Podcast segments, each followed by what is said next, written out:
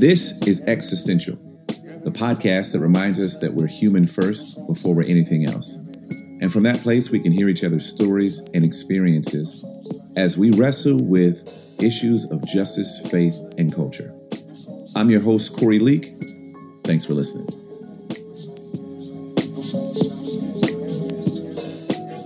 Well, today, folks, on the podcast, I have uh, Shane Claiborne, who is um, an author, an activist. He is, according to Wikipedia, the leading voice on modern monasticism, which we may get into. um, he is a husband, and he's my friend, and he's a guest on the podcast. I'm, I'm a disciple of Corey. well,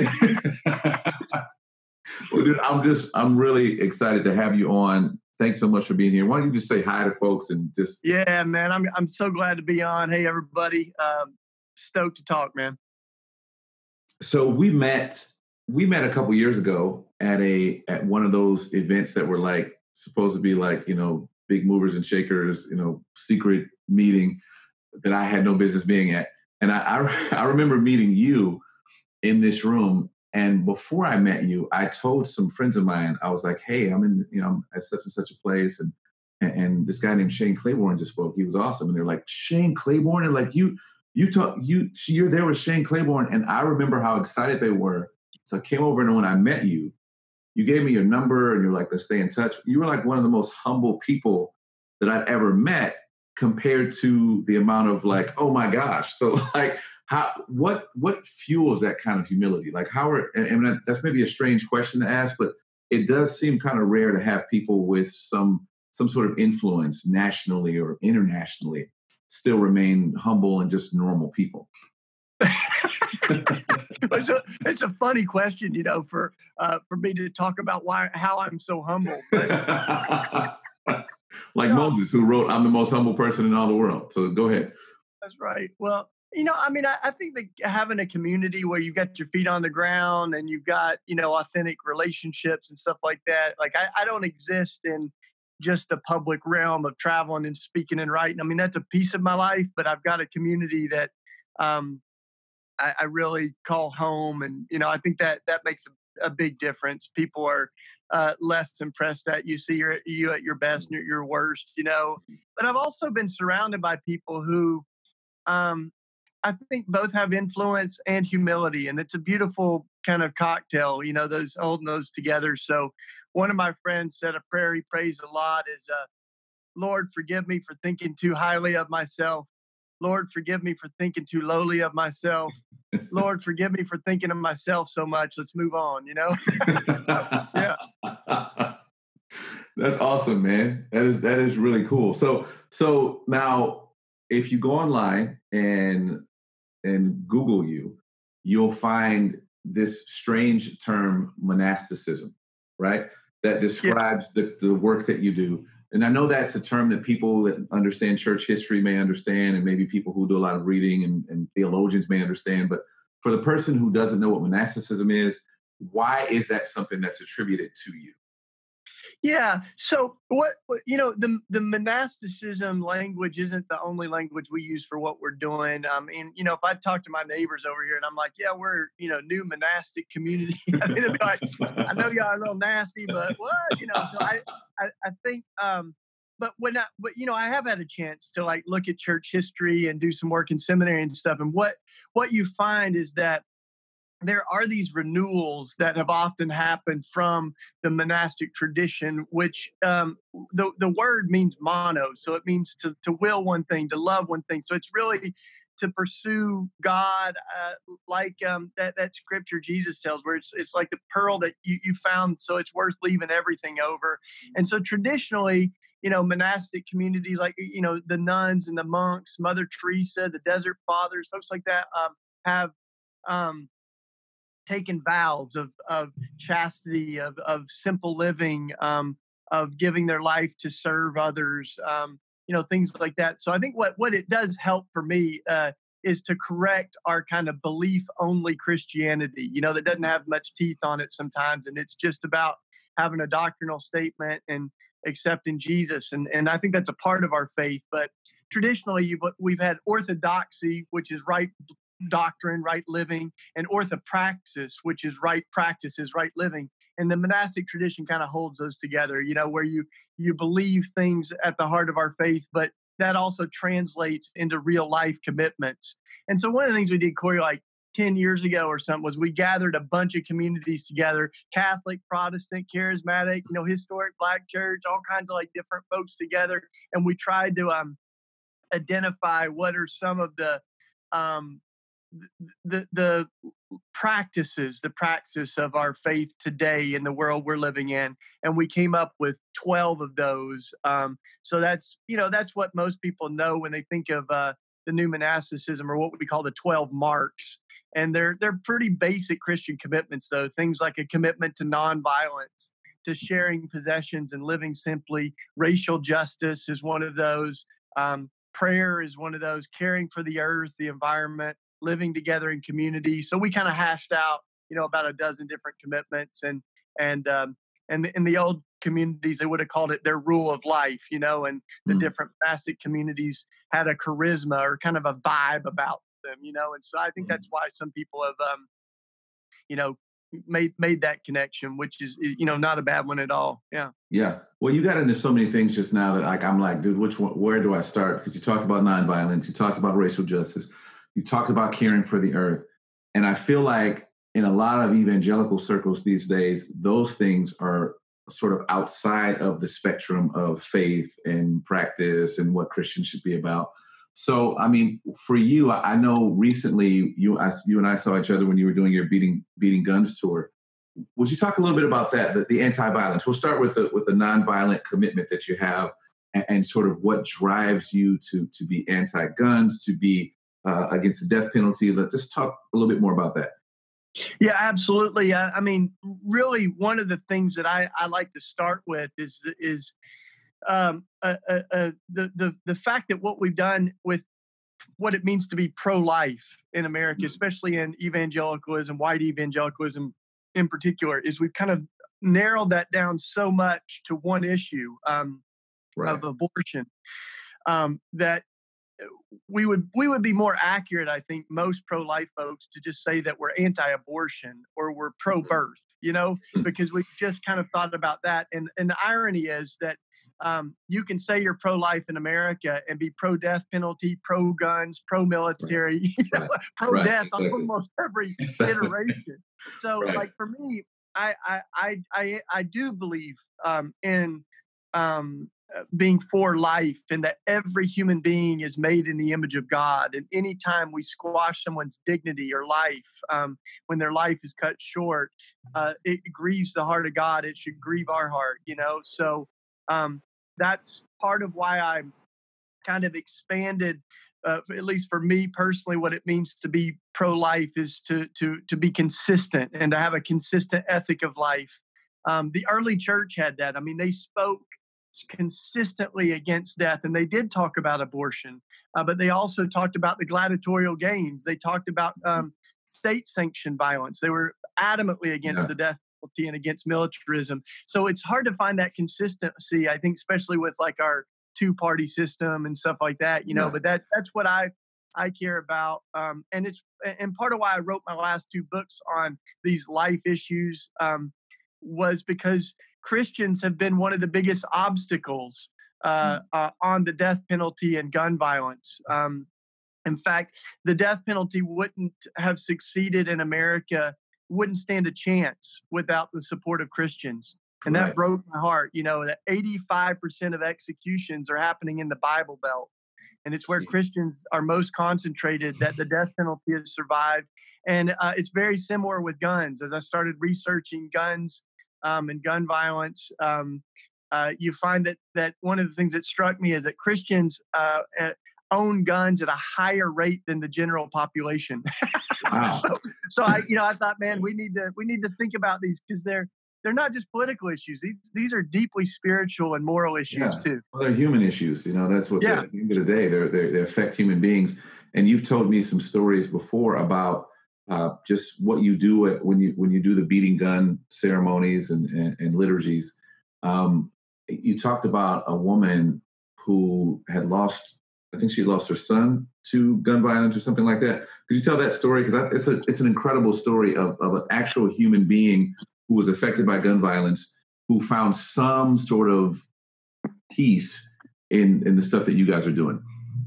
Yeah, I'm actually going to grab something here. I've got um, okay. couple of our tools that you, you know you and I got to do this together. We've we've been doing this all over the country, but we've been taking um, some of the guns that uh, from the streets people donate them and sometimes we've had police and others you know donate them too but we take these and turn them into uh, garden tools so um, yeah.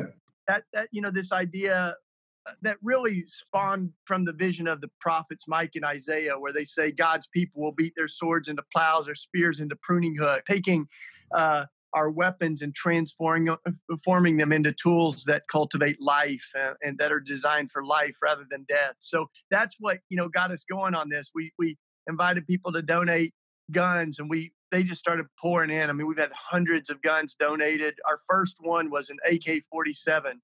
Um, but then you know we as we started turning them into garden tools there was a sense of yeah it's kind of symbolic it's provocative but then we quickly realized that it's a lot deeper than that, you know. And and I that first hit me is actually when we were making this one here. This was a a handgun originally that we found in an abandoned house, mm-hmm. and um, and instead of just our blacksmith friends, we invited the moms and dads who had uh, been directly impacted that had lost their kids to violence to take the hammer. And and this one mother in particular, Miss Ryan, as she was way just pounding on this gun mm. with every hit of the hammer. She said, This is for my boy. Wow. And I mean, the whole place was just weeping with her, carrying that with her, you know, and yeah. and I realized that as we've done this around the country now and you know 40 different cities uh, and and not just cities but you know in, in rural areas like we are giving space for public lament and grief mm-hmm. um, yeah. and, and allowing people's pain to be kind of channeled into something concrete and and hopeful you know i mean it, it uh, we just did one with uh, reverend sharon risher who lost her mom and two cousins in the Emanuel AME shooting the, in the mm-hmm. church in, in uh, South Carolina. And as she beat on it, she um, named every one of the Emanuel Nine, you know, her friends and wow. family ones there that lost their lives. So there's so much behind it. Um, and, and, she told me afterwards, you know, it healed a part of her heart, you know, as, as she's doing that. So it's it's incredible, and uh, so we're we're actually transforming metal, but it's bigger than that. You know, we're we're also like um, honoring the the pain of our communities and and and dreaming of of a world where where um, we stand on the side of life instead of death, man. Yeah, yeah, man, dude, it's amazing. So there's like you you make very strong stands for the things that you believe in nonviolence taking care of the planet uh, uh, those sorts of things. And I'm, I'm just knowing you i know those things have theological basis for them. So some of the questions that i have uh, are, are about things like pro-life abortion. I, I once was falling on twitter and there was a, a, a young woman this who really kind of took you to task. I don't know if you saw it on Twitter, but she she she came from the standpoint that a woman's body should just be a woman's woman's choice to do whatever she wants to. Um, with all the different theories and schools of thought that there are, uh, in, in theologically speaking, about some of these things, where do you find like the grounding for the things, your convictions, things you believe? Is that in community? Is that in uh, things that you've read, or just something you trust from within your gut? Mm. Yeah, man. Well, I I think that that my starting point for a lot of this is uh, kind of having the audacity to say like the author of life cares about life you know and anytime like a mm-hmm. life is lost like that matters to god god takes that personally um and sometimes I, I am always you know I am guarded when I think about this you know that my social location as a white male thinking about some of these issues but I also I I can't help but think that sometimes we frame these as an issue of rights mm-hmm. and we should be thinking about them in terms of life both the life of the mother and the child and the same with guns you know like at a certain point, one's person, one person's life can begin. It, it becomes a, a, a, about conscience and morality, not just yeah. do I have the right to do this. You know, so mm-hmm. like when it comes to abortion, um, I know uh, uh, Bill Clinton used to say uh, abortion should be legal, safe, and rare, and we should all work to make it rarer and rarer. And it's anything but rare right now. I, I, think some of that language is really helpful. And, and frankly, if Hillary or other Democrats had used that language, I think they would have navigated the last election better. You know, like yeah. And and I, and I think like can't we just begin there by saying we want to reduce death um, when it comes to gun violence? People go, yeah, but you know, you can take away everybody's guns; they're still going to kill people. You know, like that's true. I mean, even now, people can use a pressure cooker to make a bomb. They can use a car as a weapon to drive into a crowd. But there are some things that are designed to kill as many people as possible as quickly as possible like AR-15s and they're the mm-hmm. weapon of choice in these mass shootings so we we are the the lone country in the industrialized world when it comes to allowing these weapons just in the hands of everybody and, and, and so I think that's where we go this is not just about the Second Amendment and rights. Like I care about the Second Amendment, and I can actually debate the Second Amendment with anybody. Like James Madison said uh, that that freedom can be endangered by the abuse of power, but freedom can also be endangered by the abuse of liberty. right. So, like, if we have unregulated guns, like it encroaches on someone's right to live, you know. So, but but there's a higher authority than the Bible for uh, those of us that follow Jesus, and that's where I go, man. That's where I really do expect more from the church, you know, when it comes to uh, leading on these issues. Um, and there's people like Mother Teresa and Dr. King, um, who at one point did own a gun, but then began to say, we don't use the same weapons as our oppressors, you know, and mm. became consistently against life. Dr. King was, you know, stood courageously against capital punishment and violence in every form, gun violence, the Vietnam War. And so did Mother Teresa. You know, people sometimes think of Mother Teresa for all that she did around abortion and adoption and orphanages but she called governors the night before executions and said, you know, stand on the side of life. You don't have wow. to do this, you know? Wow. So that's that's kind of what, you know, that's the, the common yeah. thread for me. Yeah. So you spent some time with Mother Teresa, right? Yeah, I did. I mean, partly because I was inspired by the, you know, her sort of authentic and eh, witness her credibility. And so I wrote her a letter and ended up calling India and she picked up the phone and uh, uh, some of my college friends went over there. We worked in the orphanages, we worked in the home for the dying, you know, and it, it deeply shaped uh, who I am. And, and just one more story on this was when I was over there, I met some of the young people that were raised by her. And one of them said he was about, I don't know, 25, 30 years old. And he said, You know why we call her Mother Teresa?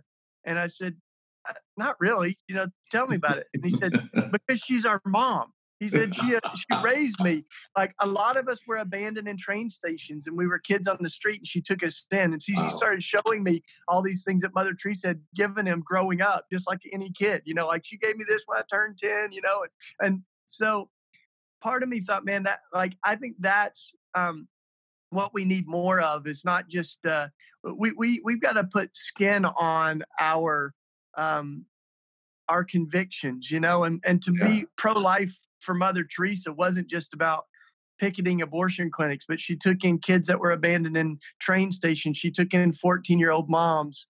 And that's what I think it really looks like to be pro life. And so sometimes we don't, we just have ideologies, you know, exactly positions. And so I think yeah. we got to, you know, those, those, those convictions need to come with responsibility. And I mean, that's the case in our neighborhood too. If we you know, if I'm going to tell a young person you shouldn't have an abortion, then, you know, that, that might mean taking in a 14 year old girl and helping, you know, out in that situation. So, yeah. And I can certainly really respect that, man, because I know that the church is often criticized and rightfully so because, the, like you said, the church just has doctrine, just makes statements, but there's very little action to back up those statements. If I'm going to boycott abortion clinics, then I have to be willing to take in uh, mothers and help the poor because usually a lot of times it's it's the poor who are, who are left with poor decisions and sometimes that those decisions lead to being at, at, a, at a crossroads where like all i have in front of me are decisions that i personally don't want to want to choose either of these things but i'm going to choose one and, and and so i think my tension is that i I have women who I love and respect who want autonomy over their bodies. They don't want men dictating what they do with their bodies. And I think for me as a person who is, I, I value the sanctity of life in the same way you are. I've, I've done a lot of reading about nonviolence and about the uh, about how the early church was was into life all around, preserving not just human life but the life of the planet which we can get into in a little bit. Um, but do you ever have that tension when it's like there are people, actual human beings, who are saying my life matters and I'm a woman and, and I and I just I don't want to be told what to do with my body. With the, the, the other side of this, like, but you're carrying a life. Do you ever feel that tension? Oh, absolutely. I mean, I think it's the residue of the culture wars and of the, you know, two party system and all this stuff that we've made this a line in the sand, you know. And and in some ways I think um, our inability to communicate reasonably with each other is doing a lot of mm-hmm. damage to the cause of actually reducing the number of abortions, you know. And you you pointed out some important things as you you know, I, I think that that poverty has uh the the if we want to cut down the number of abortions, studies show over and over that one of the best ways that we can do that is create uh, good health care for everyone. Mm-hmm. You know, um, that we can deal with the um, inequities that exist in in our our our healthcare system. We can try to take care of folks, uh, you know, at all areas of their life. And I mean, one of the old quotes is that um, uh, for a lot of pro-lifers the safest place to be is the womb you know so you want to stay you want to stay there as long as you can because as soon as you're born everybody's going to abandon you you know so i think that's where we go what does it actually mean to to stand for life from the womb to the tomb you know um and and and frankly i mean a lot of the folks that are so passionate on abortion when you bring up things like police uh, brutality or police violence mm-hmm. or gun violence or the death penalty, you see how how narrow that that yeah. um, life ethic is. So I think exactly what we're talking about. If we can, you know, even including the you know caring for the earth, I think all of these things like. It, they they have that that seamless garment, as it's often said. You know, they have this thread of life that runs through them, um, and and way too often, I think what we what we hear, even in the pushback of like Black Lives Matter is that all lives matter. Uh, but hmm. until the most vulnerable lives in our society, like um, we can actually say with conviction that Black Lives Matter, Brown Lives Matter, immigrant lives matter, like like yeah. with specificity, um, you start to see all the cracks in our life ethic, you know, and and I think how we've sort of had been short sighted in how we think about what it means to be pro life. Yeah, man. So you mentioned the earth a couple of times, and, and I actually love that you know the the the spiritual idea of um, you know taking tools or weapons that were that were aimed at violence and, and taking life and turning them into something that cultivates life. Um, I love that. I love that metaphor. Is are there practical things that you uh, and, and you know the Simple Life organization that, that you guys have thought about, been involved in that is preserving the planet or, or trying to to encourage people to start thinking more about about the life of this planet because that if you're pro-life the life of this planet should be a part of that scope yeah yeah yeah so the the there's a great uh, book you probably read it from Walter Brueggemann right it's called the prophetic imagination and one of the things that he talks about is sometimes we we um, kind of misunderstand the prophets and we think of them as fortune tellers but mm. they're actually truth tellers. Yeah. Uh, and sure. as you know, we, we think of the prophets as if they were trying to predict the future, but they were actually um, trying to change the future by naming our present. You know, this is where we're headed, and it doesn't have to be this way. So I love that idea of the the, the kind of prophetic imagination. And you, um, um, when when um,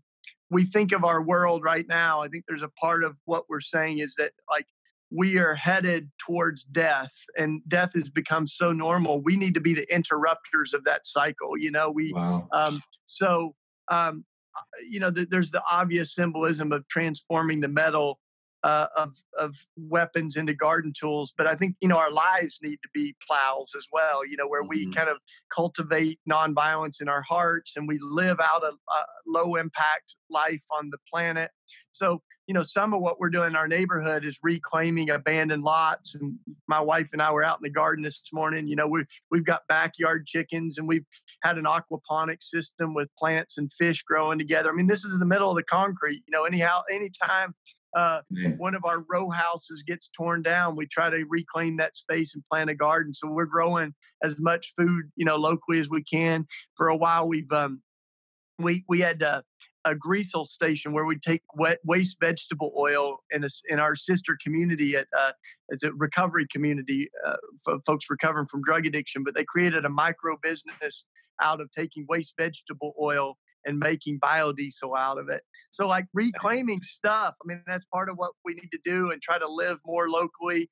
Um, and there's a whole theology around that, you know, just as there's a, a theology that leads to the violent um, practice of the death penalty. I think how we understand Jesus's death, uh, you know, influences that. But there's also a theology about this world, that this is not our home. We're just going to heaven. And I heard a pastor literally say, that's why I can proudly drive an SUV because I'm expediting the apocalypse. Like oh by gosh. running the earth into the ground, I'm quickening the return of Christ. So you can have like some really whacked out theology that actually ends up really violent. You know, I, I think whether that's yeah. death penalty or creation care, we can end up twisting the scripture um, to to be on the side of death rather than life, which is exactly yeah. what Jesus, I mean, Jesus' entire life from being born as King Herod was killing little boys um, as a refugee in the midst of that crisis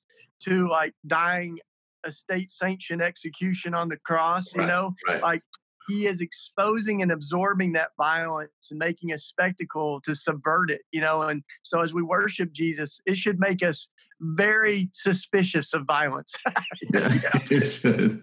So I, I picked up the um, uh, Common Book of Prayer for Ordinary Radicals. Um, yeah, going through that that that, and I I'm fascinated by those prayers and by I think it, what seems to be the amount of work that went into that. But like that seems like there was a lot of work that went into gathering those prayers and aggregating that. Could you talk about some of that process of putting that that thing together? Totally. So we uh, we we started our community over 20 years ago and our roots are really activists you know like the, the mm-hmm. catalyst that started the simple way here was a group of homeless moms that were living in an abandoned church and you know i was a student and got involved in all that so we became very active um, and there kind of came a point where we we thought, man, what does our prayer life look like? Like we need to be cultivating that too, you know. And because we've always had a really diverse group of people here, we've had like um, charismatic folks and Quakers and Mennonites and Catholics and uh, from the beginning. And so we we started trying to think about how to pray together. And that the the common uh, prayer book is the fruit of that really. So we had like 30 different people from different traditions um, uh, kind of mining the treasures of our traditions in there uh, so um, we we've got like 50 songs that are from all different you know liturgical and church traditions. We've got saints with a big s and a little s you know the saints that are recognized by the catholic and orthodox church and then um, kind of the heroes of, of different traditions and folks like harriet tubman and oscar romero you know and different people that we remember through the year. But the other thing that we we did is we wake up remembering like this day in history so um, we'll remember, you know, this was the day that Mandela was released from prison. This is the day that we dropped the uh, Nagasaki bomb. Um, this is the day that uh, Rosa Parks went to jail. You know, all those things. So we we kind of um, are remembering history um, as we pray, and and and there's you know prayers for the morning, midday, and evening each day in there. Um, prayers for you know that prayers that we didn't have anything for, like when someone gets hurt or killed on our block, like to gather and pray. Like those are not things that we really had tools for. So in some ways, it was just pulling all that together. And we we had art too. We had Orthodox like kind of icon iconographers that created you know these original images. We remember one of those. We kind of focus on one of those. So. Uh, uh, whether that's creation care, racial justice, or whatever. We give some recommended reading and uh, reflection on that. So it's about prayer and action kind of going together. And sometimes prayer can be sort of a way to hide from responsibility. On the other hand, a lot of activists, I think we do better to sort of get on our knees and center ourselves, take care of our souls, and realize that there's, you know, a hand at work in all this. It's not just ours, and that's that's helpful to remember. Yeah, it is, man. I think in the it, was interesting because a couple years ago, the whole thoughts and prayers, you know, thing became, you know, this this cry for people of faith to do more than just say we're praying about this thing or the other thing. And certainly when it came to gun violence, that, that became like all we were doing was saying we were praying. And so it's been really cool to watch you put some action to that and to give give us all a, a way of of responding spiritually, but also to respond with activism and with, with doing something. And so the other thing I've been really wanting to ask you about was uh, I follow you on Twitter, and you are probably one of the only people, um, certainly white evangelical. I don't, I don't know if you consider yourself white evangelical. I don't even know what that term means anymore, to be honest. Yeah. But certainly, like white faith leaders, you're one of the only ones that I'm that I see um, that are calling out Trump. Um, I see you doing a lot of uh, uh, sort of holding accountable for Franklin Graham.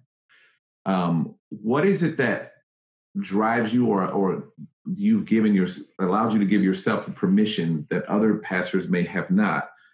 That says if someone public, a public figure, someone in power says or does something that's counter to what I believe, I have to say something. Like, what drives that like fire and that passion to say, "Hey, I got to speak up."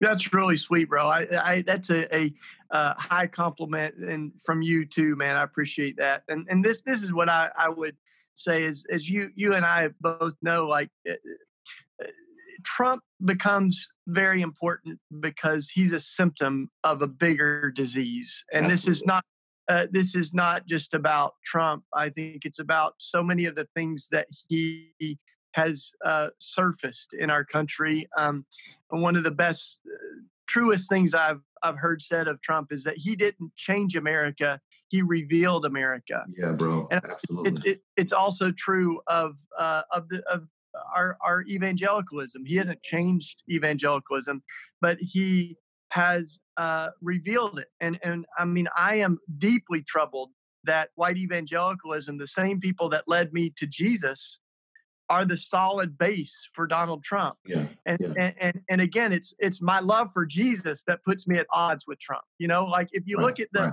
Beatitudes, they're the antithesis of Donald Trump, right? like the, the gospel of Jesus looks very different from the gospel of Donald Trump. For sure. And, and and the idea that many of my uh, of our Christian leaders are defending things that are indefensible and they forfeited any integrity. I mean, even I mean, from the personal life of Donald Trump, paying off prostitutes, saying things, calling entire countries, you know, assholes. Um, yeah. I mean, I mean, you, where do you where do you begin? You know, I mean, he he's very aware of this. He said I could shoot somebody on Fifth Avenue and, and nobody, yeah. still defend yeah. me. So we know that that's true. Um, and and I think what's really at stake right now is the the the state uh, of the church. Like, um, I mean, this is not just a political crisis and a, and a I think a, a, a, racial crisis in our country. It's both of those, but it is also um, a, a, spiritual and moral crisis. Um, and that's what I'm concerned about. When when Franklin Graham says that God literally God intervened in the last election to put Donald Trump in power. It's, it's not just his it's not just his reputation that is on the line. I think right. when, when, people are saying those and we uh, as Christians um, don't challenge those, that becomes the narrative, right? When Jerry Falwell says unilaterally that Donald Trump is the dream president for Christians, he's not just speaking for Jerry Falwell. He's yeah. you know uh, speaking for for all of us, and so we've got to challenge that And Dr. King, you know, all we got to do is go back and read the letter from the Birmingham jail again to see yeah. how um, how uh, uh, important this is. Um, because as he said, you know, sometimes uh, what we will remember is the silence of our friends, you know, in the midst of all this. And I think the, uh, uh, you know, the white moderates were a part of the problem. And, and, you know, but we, it's, it's exactly what we see right now. Well, dude, I so appreciate you. I appreciate you using your voice, um, the, the creativity in which you have introduced so many people to liturgies that are um, meaningful and and helping to shape our spirituality and the way we see God and the way we see Jesus, and sort of a, a callback to the historical Jesus, who was certainly a, a person who was active in dismantling um, hierarchy and and all and anything that any any kingdom or person that elevated themselves above the other image bearers on the planet. So, man, thanks so much for for all that you do. Thanks for coming on today. I really appreciate it. Uh, now, if people want to want to follow up with you or, or or stay connected to what you have going on, where where where should we send them? Yeah, man. Well, I like like you said, I'm on Facebook and Twitter. It's just my name, Shane Claiborne. Um, and my speaking schedules on my website uh, there too. But the, the more importantly, though, I think too is that this movement that we've been shaping and eh, kind of shepherding um, is called Red Letter Christians, and we got to get you. I don't know if you're up on there yet, but it's it's you know we got to get what what we wanted to do is get all kinds of women and men uh, who are speaking Jesus and justice, and so there, there's a blog, but there's also um, a page there called People where you can just see a whole bunch of different folks that are singing this song of Jesus and justice that are talking about immigration and racism and, and all these things as we're talking about our faith. And uh, you're sure one of those. And there, I think that's that's what's uh, what we're doing at redletterchristians.org. Um, we say we're harmonizing but not homogenizing. I, I, think that's exactly what we need right now. You know, is, yeah. is unity but not uniformity. We need a kind of united front uh, as we challenge the principalities and powers of our time. And I'm I'm grateful always, man, to stand with you in all of this. Appreciate you so sure. much. Man, thanks for coming on, man. I really appreciate you. You too, man. Well, that's it for my conversation with Shane Claiborne. Shane, thanks so much for coming on the program, my man. It's always so great for me to be around Shane, to, to go to his social media and see the things that he's saying if you don't have friends like Shane who text me and said, Bro, we're going to get arrested to stand up for injustice in DC, do you want to ride? If you don't have friends like that, you might need some new friends. Listen, I, I, I just I think it's so great what Shane's doing, and I want you to stay in touch with what Shane has going on. So we will have everywhere you can get in touch with Shane in the show notes. Uh, I'd also like to thank Comfort Fit for the music. The song is called Sorry. I'd like to thank all of you from all over the world who have subscribed, who have reviewed, who have rated the podcast. All of that is just so helpful for us to get your feedback. And lastly, I would just like to say thank you, thank you, thank you for contending for a better world with us, one conversation at a time. Thank you.